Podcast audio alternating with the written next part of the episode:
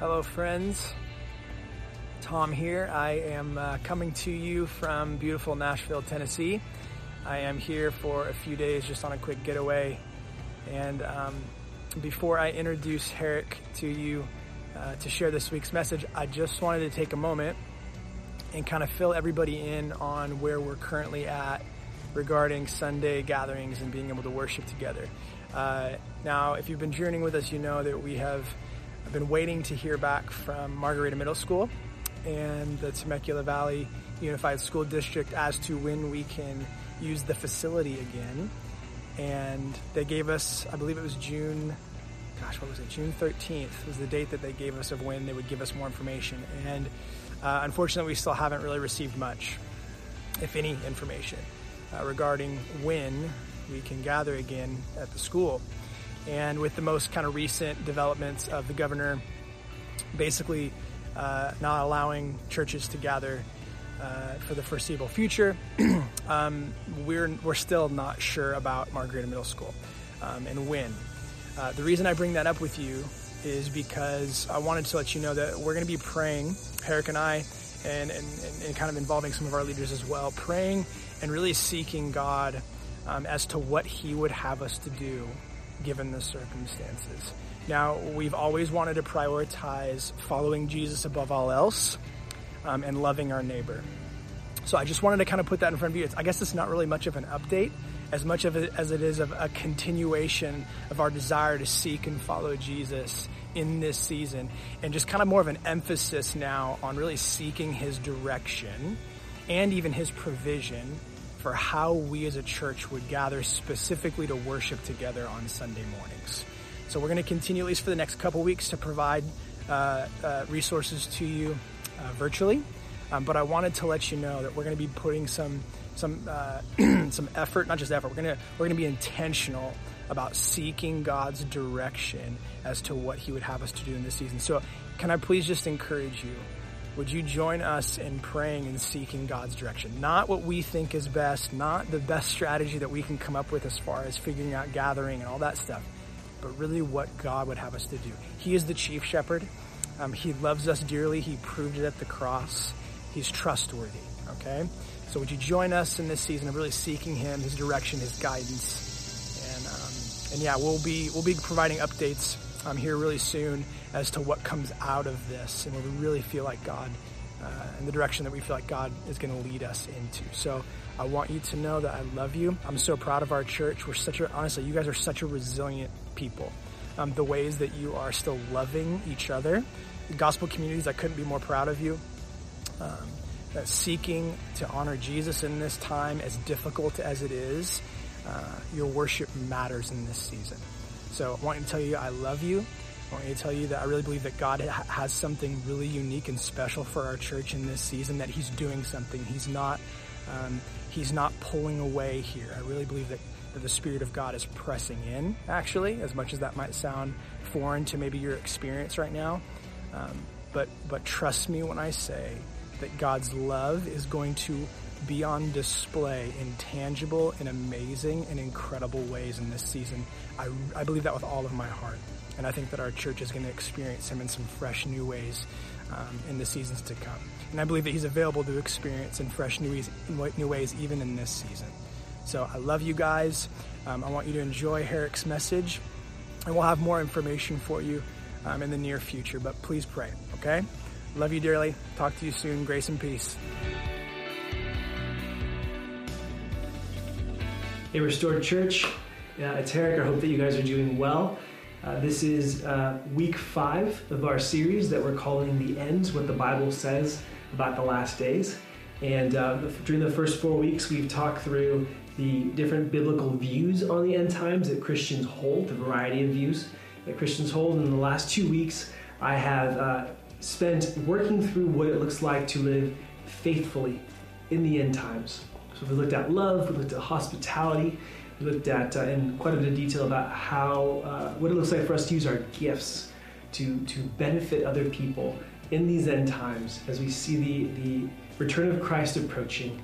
Uh, in light of the fact that we're going to give Him an account uh, for the lot for our lives and how we steward the gifts He's given us, we covered those things, and uh, and for this week. I want to take a, a slightly different approach. And what I'm going to do is I'm going to share uh, what I believe are the, uh, the main ways that we lose sight of the end, that we sort of lose our way. As we see the return of Christ coming, we can lose our way and sort of um, yeah, make some compromises along the way. And so, my hope for this message is that this will help you, that'll help me, that'll help us to remember. Here are the things to look out for. Here are sort of the roadblocks that we run into as the church. I'm speaking broadly. And this, well, but we're in America. This is primarily going to affect the, the church in America uh, in this time, in the 21st century. So, to kind of set this, this up, uh, I was thinking about, uh, about a movie. It may not surprise you. Uh, it's a movie, it's called Deep Impact. Uh, it is not uh, a classic per se, but I think it's a movie nevertheless that I've thought a lot about as I've chewed on the end times. And here's why the movie Deep Impact is about the end of the world, or uh, it's, a, it's, it's about a moment when people see the end coming. So there's a big asteroid that uh, scientists discover, and they realize this is going to hit the Earth, and this could be an extinction level event where a lot of people die from the blood, from the initial impact, and then over the, the course of time, as the fallout takes over, uh, many more people would die, and it could wipe out the human race. That's what the movie's about. And, um, and here's why I've been chewing on this. We're obviously in a series about the end times, thinking about how to how to understand the end times, how to live faithfully within the end times. And this movie kind of got me going. It got me thinking about what would happen if today we became aware of an extinction level event in our near future? How would we live? How would our priorities change? Probably overnight, almost instantly. And Deep Impact is a it's a kind of non-threatening way to do that. It's a movie. You can just kind of watch it and, and chew on it. And here's the thing that I find so interesting about the movie is that as people came to an awareness of the end, as they saw the end approaching, it really helped them to understand and get their affairs in order. What really matters, what doesn't matter. So they, the, you see people working to mend broken relationships, people working to say I'm sorry, people working to make sacrifices on behalf of people who are weak, who are vulnerable, who might be overlooked. It's a real courage that comes, a real uh, generosity of spirit and love uh, as people took the time to prepare well for the end. And the interesting part as I was chewing on it, people didn't need to know where is the asteroid going to hit? When exactly is it going to hit? They didn't need to necessarily know those details. They knew enough. It's coming. And we need to prepare. That's all they needed to know. That was the most valuable information. And that was enough to motivate them to want to love, to want to serve, to want to take care of the people in their communities. That was all I needed. Figuring out every detail in light of the window of time that they had might have actually been a little bit of a distraction if they got really into the weeds. And so as I was chewing on it, for the church, we're in a similar spot. There's no asteroid coming, to my knowledge, that's going to cause an extinction level event. So, not in that sense, but we are standing at the end of all things. That's what Peter says. We spent time looking at 1 Peter 4. The end of all things is near. That's what Peter said. Therefore, live your life a certain way. And as we see the end approaching, Christ will return. That day is coming. And every day we're a little bit closer to his return. We don't actually need to know all the details of how that will unfold in order to get ready, in order to prepare well. But trying to figure out every detail can actually get us distracted. And, and, and it's not uncommon for that to happen, I think, in the, American Christian church. It could happen to us, it could happen to anybody. So, in this message, I want to look at five ways, as quickly as I can, that we tend to lose sight of the end. Uh, and a lot of it has to do with getting down into the weeds and kind of forgetting this is coming. So, number one, this is, I think, the, the probably the, maybe the it's the first one on my list, but it might be the number one way I think that we can lose sight of the end here in these end in the last days. Number one, we get wrapped up in trying to figure out speculative timelines. So this could look like speculating on exactly when the end will come. A great example of this, uh, back in 2011, back in May of 2011, some of you might remember, there were billboards uh, all across America. Uh, It was actually in the run up to May 2011 saying, The end is coming. The Bible guarantees it. Maybe some of you saw these billboards. I remember seeing them in San Diego. I was living in San Diego at the time. I was about to get engaged, and I remember this, these billboards saying, The end is here, May 21st, 1st, 2011. And there was this man, his name was Harold Camping, and he interpreted the Bible to say and mean that the end was, of the world was coming May 21st, 2011. And he spent, he really believed it. And he got a lot of other people to believe it too.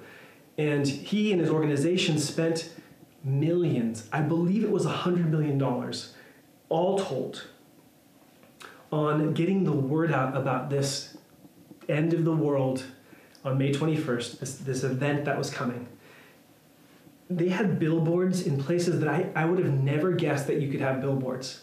They had them in Turkey, in Lebanon, Jordan, Iraq, Pakistan, and all the surrounding countries. They all had billboards and commercials with this announcement the end is here, the Bible guarantees it, here's the date. And they, they believed it was the end. And there were a lot of people who believed that as well. I got to watch a video. It was really uh, kind of eerie.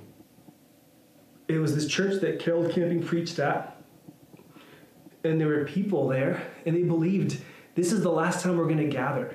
May 21st is like whatever it was, the next Friday or whatever. This is the last time we can gather on a Sunday. And so it was obviously very weighty. They believed it was coming, the end was here. And, uh, and they, they finished the gathering, and there's a video of a woman who's just sitting there in tears.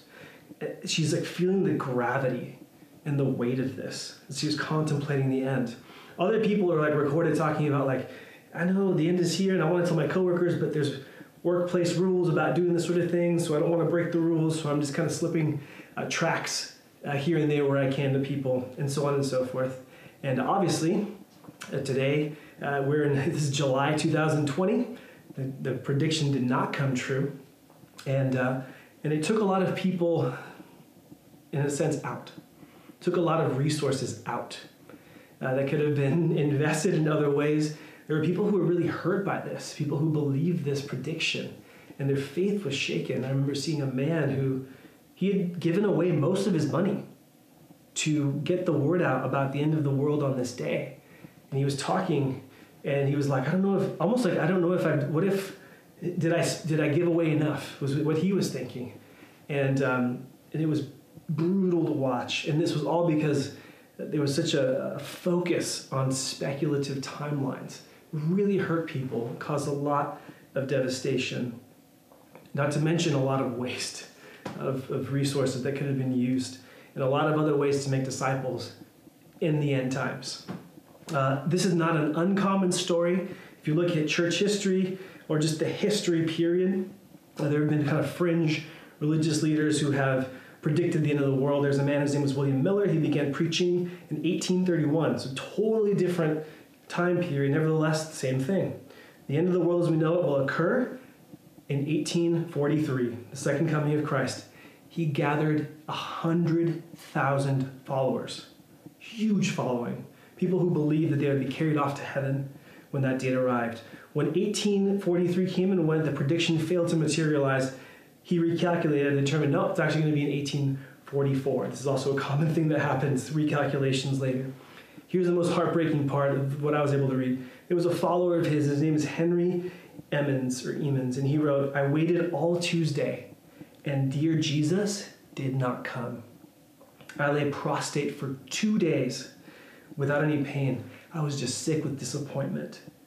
And this made me so sad because it because when this sort of thing, this sort of speculation about the end really gets going, you know, especially when you're trying to predict the, the date of Christ's return, people can tie up their Christianity, their faith in Jesus around this timeline that can then prove to be misguided.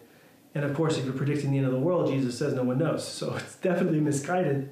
It misrepresents Jesus to the people in the church, and not to mention the people outside of the church. Uh, the, the videos of people after the failed prediction in 2011, people outside the church, they're just laughing, mocking. And, uh, and it's very sad. And I think it takes our eyes off of Jesus. And I think there's a sense in which we could do this um, definitely, you know, if someone's doing this, trying to figure out the date of Christ's return, that is very dangerous spiritually because uh, Christ said, We don't know. He didn't even know. That's something the Father knows. So that's very, very dangerous to do. That should not be done. Um, there's a way in which, though, we could do something. Um, it's in a different category, but it's somewhat similar where we're trying to figure out the, the timing of when is the rapture going to happen, when is the Antichrist coming onto the scene, when is the tribulation, when is the millennium, the battle of Armageddon, and so on. This is a different category.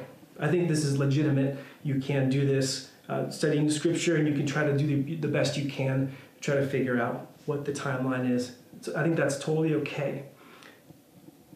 But we can do this sometimes in a way where we don't take into account how complex it actually is. How many interpretive questions are so hard to actually find out while coming up with a timeline. It's very complex. So it can be done sometimes in a way and presented in a way where it's not like, hey, this is what we think, this is our best understanding of it. With a humility, I think that, that there's a humility required when presenting these timelines. Um, oftentimes we can come across like, here's what's going to happen. And here's the, the reason why I think we need to hold this humbly. We could be wrong. We could be wrong. In fact, I think in the final analysis, I don't think anyone's probably going to have, have it exactly right. There's so many complex questions to answer. We do the best that we can. We hold our position humbly about how this is all going to play out. And here's the key we don't, as Christians, we don't want to put our hope in a timeline, but in the Christ who is returning at the end of time. When I put our faith and hope in Him, not in any timeline, because these timelines they're going to they're not going to be precise or exact. So we don't want to get wrapped up in speculative timelines as we think about as we see the end approaching. It can be very devastating to the faith of many people. So, number 2. Sometimes we live as spectators and not as stewards in the end times. Sometimes we can live as spectators and not as stewards in the end times. So, if um, I read a commentator who kind of called it, there's, you, you could have like a, the fanaticism on one side of trying to figure out the exact date when Christ is returning, but on the other side, you can have sort of like this this too cool for school attitude, where I'm just gonna chill vibe on the other side. Fanaticism and then coolness. Those are sort of like the two um, two extremes I think that we want to avoid there's could this be this reality that um, for some of us, I, if you were if you remember high school, there is a, a reality that senioritis kicks in for many.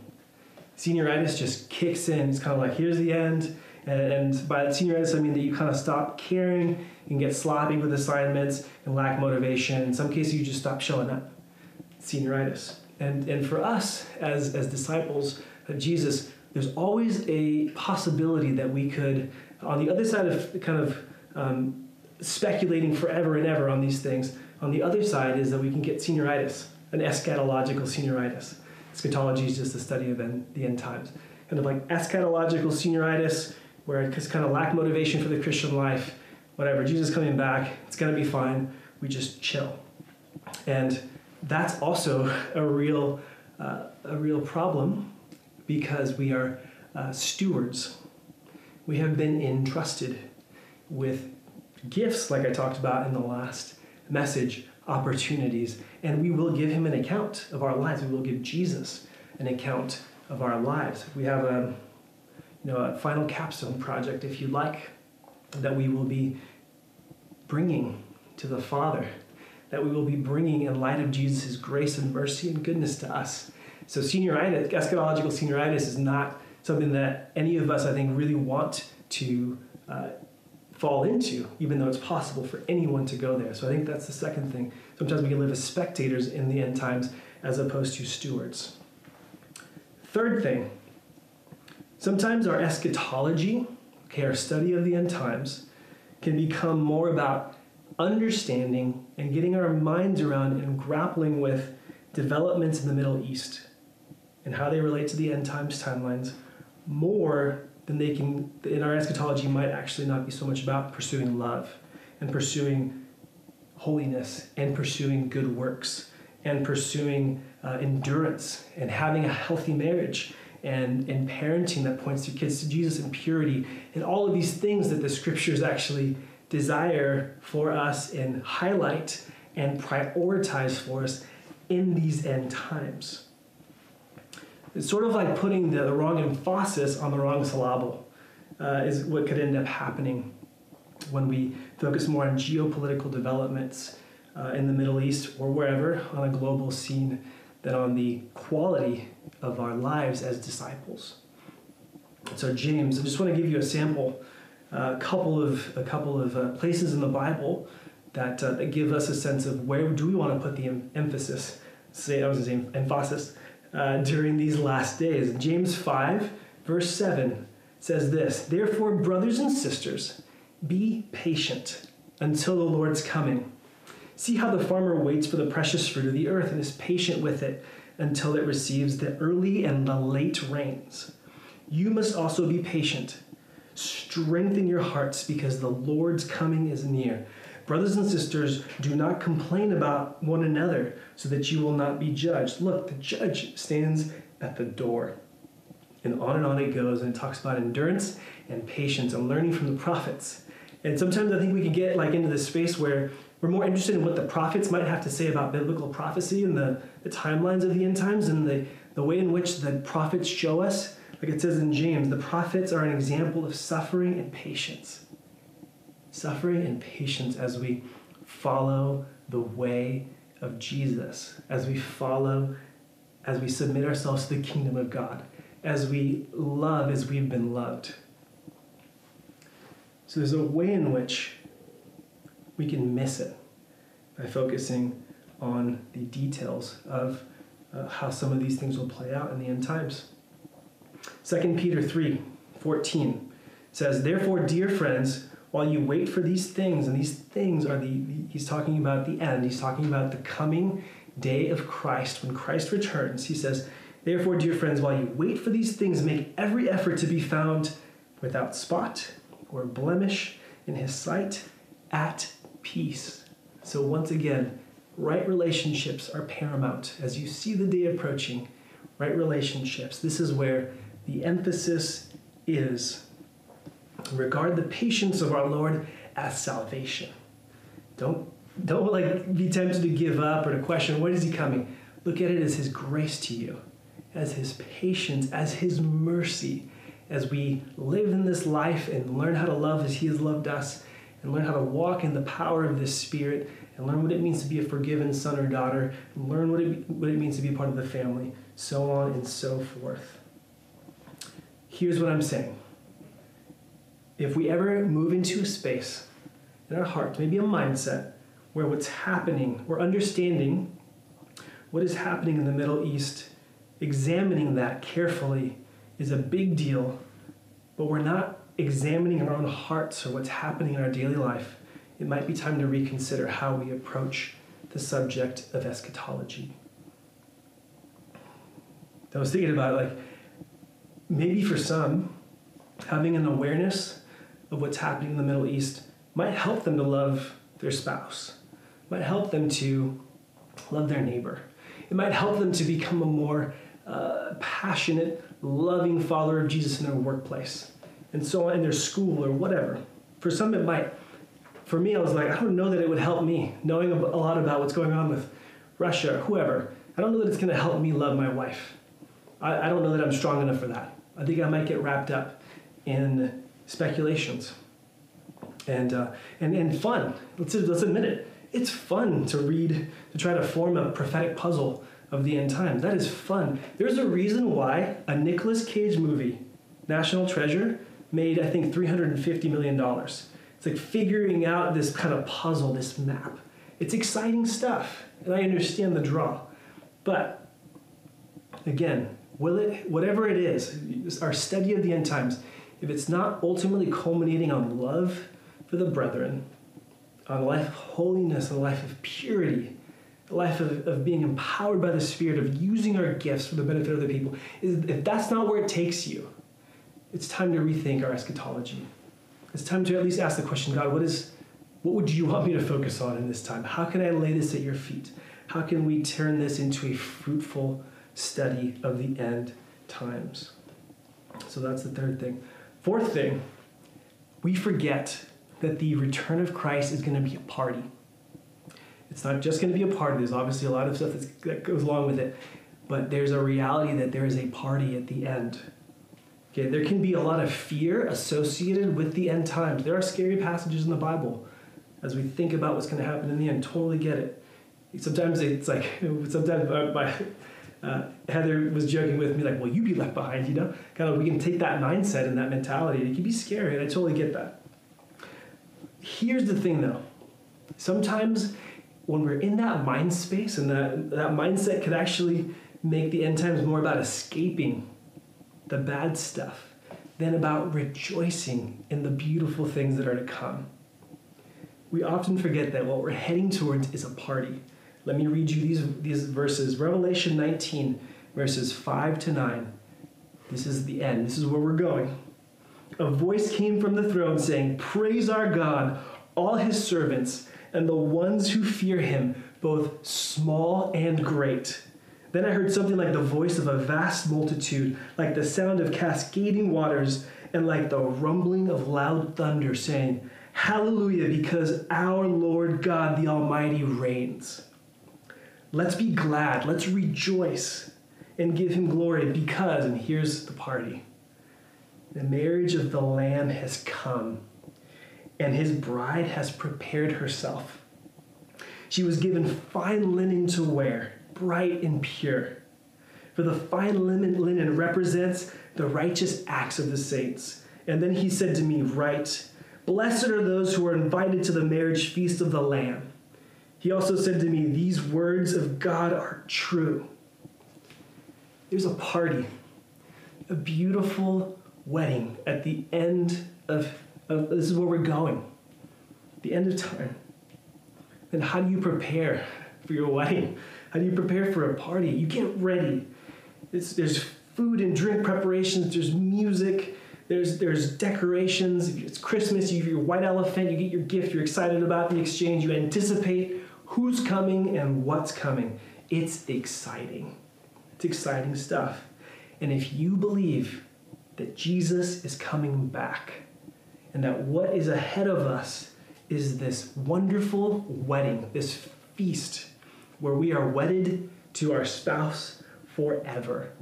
If you like this, I don't know why I went like this, I mean like this, we are wedded forever, then we will be watchful, but not just watchful. We'll be excited, we'll be ready, and we will be anticipating that moment when He arrives. We will love it. So that's the fourth. And the fifth, the final one, if you have an eschatology that leads you to long to escape destruction and not to embrace discipleship, it may be time to rethink your understanding of the end times. Second Peter again, so much wisdom, so much good stuff in the letters of Peter. 2 Peter 3 10 to 13 says, But the day, the day of the Lord will come like a thief. On that day, the heavens will pass away with a loud noise, noise. The elements will burn and be dissolved, and the earth and the works on it will be disclosed. Since all these things are to be dissolved in this way, it's clear what sort of people you should be in holy conduct and godliness as you wait for the day of the Lord and hasten its coming. Because of that day, the heavens will be dissolved with fire, and the elements will melt, will melt with heat. Based on his promise, we wait for a new heavens and a new earth where righteousness dwells.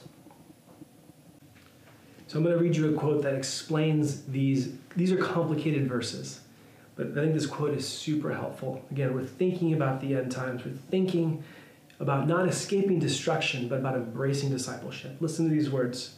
This is from Tim Mackie from Bible Project. You've heard me talking, if you've been around, you've heard me talking about the Bible Project a lot. We love and trust them. It says, he said, or Tim Mackie said, here Peter, talking about these verses, draws upon the prophetic poetry of Isaiah and Zephaniah, who describes the day of the Lord's justice as a consuming fire. Peter says that the heavens will pass away and the stoicheia will melt by fire. This is a Greek word that could refer to the elements, in which case it means the dissolution of the material universe, which is honestly, when I read these verses before, that's what I thought it was just the dissolution of the material universe as we know it. more likely it refers to heavenly bodies. Uh, and the reason for that is that it is from Isaiah 34. Peter's actually quoting from the Old Testament. And uh, in this case, this line is a metaphor about the skies being pulled back, so to speak, before the God who sees everything. And so this is why Peter says the day of the Lord will result in the earth and all of its works being exposed. The ultimate purpose of God's consuming justice is not to scrap the material universe, rather, it's to expose evil and injustice and remove it so that a new kind of heavens and earth can emerge, one that is permeated with righteousness, full of God's love and people who know and love God and their neighbor as themselves. This is the true Christian hope that Jesus and all the apostles have been announcing. Uh, to me, you could there's a couple different ways obviously you could read that verse. I think looking at it from the perspective of, of us of the the earth being exposed and everything on the earth being exposed makes more sense of that passage and it makes more sense of other parts of second peter as well and so uh, here's the point i think that we have to be careful with simply thinking about destruction as what's coming the destruction the disillusion of the material universe and i think it'll be probably most profitable and helpful to begin to think about the quality of our discipleship until the return of Christ. And this can have practical implications. I remember I was watching the. Uh, by the way, I'm not. I'm not. I don't want to beat up on Harold Camping, uh, who made that prediction. By the end of his life, he was actually repentant. Uh, he acknowledged that he was wrong. He acknowledged that he had sinned, and he did what the Bible said not to do in terms of trying to figure out the date of Christ's return. And, and he was a broken, humble man by the end. And he had said some some really difficult things about the rest of the church and kind of calling other people's salvation into question, and he repented of it all to his credit and to God's glory. So I'm not beating up on Harold Camping. But Harold Camping's wife, as they were about to um, come up on the, the, prediction of the end, she, I remember she was talking about her car, and she's like, I got stuff in the trunk. And somebody who believed that, you know, that, that, that the universe was going to be melted said, what does it matter? It's going to be destroyed anyway. And, and I haven't been able to shake that. Because I think we can, we can, if we're thinking about destruction, we can kind of take like a, does it, what does it matter anyway? Kind of perspective on a lot of things. When in reality, this, this, might, this probably means that God is going to see things for what they are, and He's going to remove the evil from the earth. And so we get to focus on growing in our love for our neighbor, our love for our Savior and our King, our forgiving King Jesus, those that's going to be more profitable, I think, a more helpful way to think about the end. So let's not lose sight of the end, even in these end times. Here's why I think this is important. When we lose sight of the end, we lose sight of Jesus. He is coming back. He will judge the living and the dead. He is a forgiving king who sits on a throne of grace. And so we want to be prepared for his return.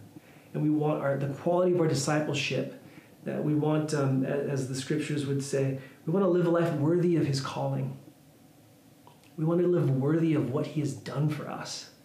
And whatever might get in the way, whether it's speculations, whether it is yeah, thinking about the earth is just being about to be destroyed, causing us to not really care about what happens, whether it's eschatological uh, senioritis, whether it's really focusing on geopolitical events in the world while not potentially caring as much about the developments within our church community, within our relationships.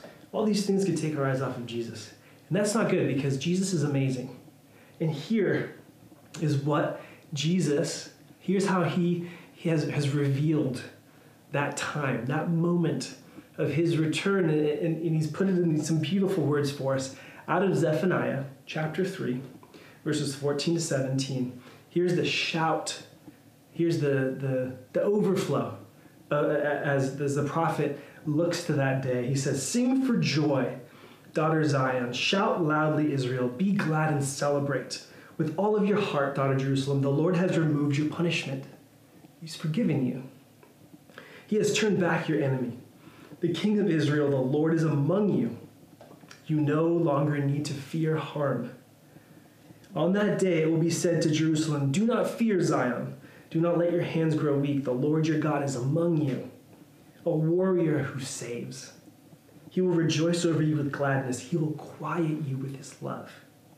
He will delight in you with singing. Amazing words. Let those words wash over you right now. Especially as you, you think about the end, the thought about, you know, having to stand and give him an account. This is his heart. This is our King. He will quiet you with his love. He will delight with you, delight in you with singing. If this is the heart of God towards his redeemed people, how then should we live in these end times? How should we live? Not distracted lives, not lives that are prone to all sorts of kind of endless speculations, but we ought to reflect a bride on her wedding day. We want to be ready for our final restoration, for our marriage, for the, our union with our, with our spouse, dressed in white, pure, ready, holy, cleansed by the love of her husband, like a bride beautifully adorned. Practically, friends, we live in a difficult moment. Lots of uh, loud voices, lots of big opinions. Uh, you know, I don't need to get into it. I want to leave with a very practical uh, step for, for you, for me, as a community. How do we avoid losing our sight of the end? There's a variety of ways. I just want to focus in on one. This is out of 1 Peter. I'm going to finish with 1 Peter, where we've been for the most part for the last three messages. Verse 7, 1 Peter 4, verse 7 says, The end of all things is near. That's what we've been talking about in this series. And then he says, Therefore, be alert and sober minded for prayer. Prayer has a way of grounding us in the, in the will of God, in His love, in His character, in His purposes. These words are, are spoken, are written to communities of people. So there's a, there's a reality that when we gather, that prayer is a priority, that we pray together, that we pray for one another, is what is going to help keep us practically sober minded, rooted in the truth in these last days. Prayer, talking to God, hearing from Him, enjoying His presence, being with Him helps prepare us to be with Him in the end. And so, church, may we be a praying church as we see the end approaching, the end of Christ, the end of the uh, the return of Christ coming. We would be a church that's found praying together, focused on what and who He is, what He has done, who we are, and how He's called us to live, asking for His power, for His grace, for His mercy. Love you, church, and we'll talk to you soon.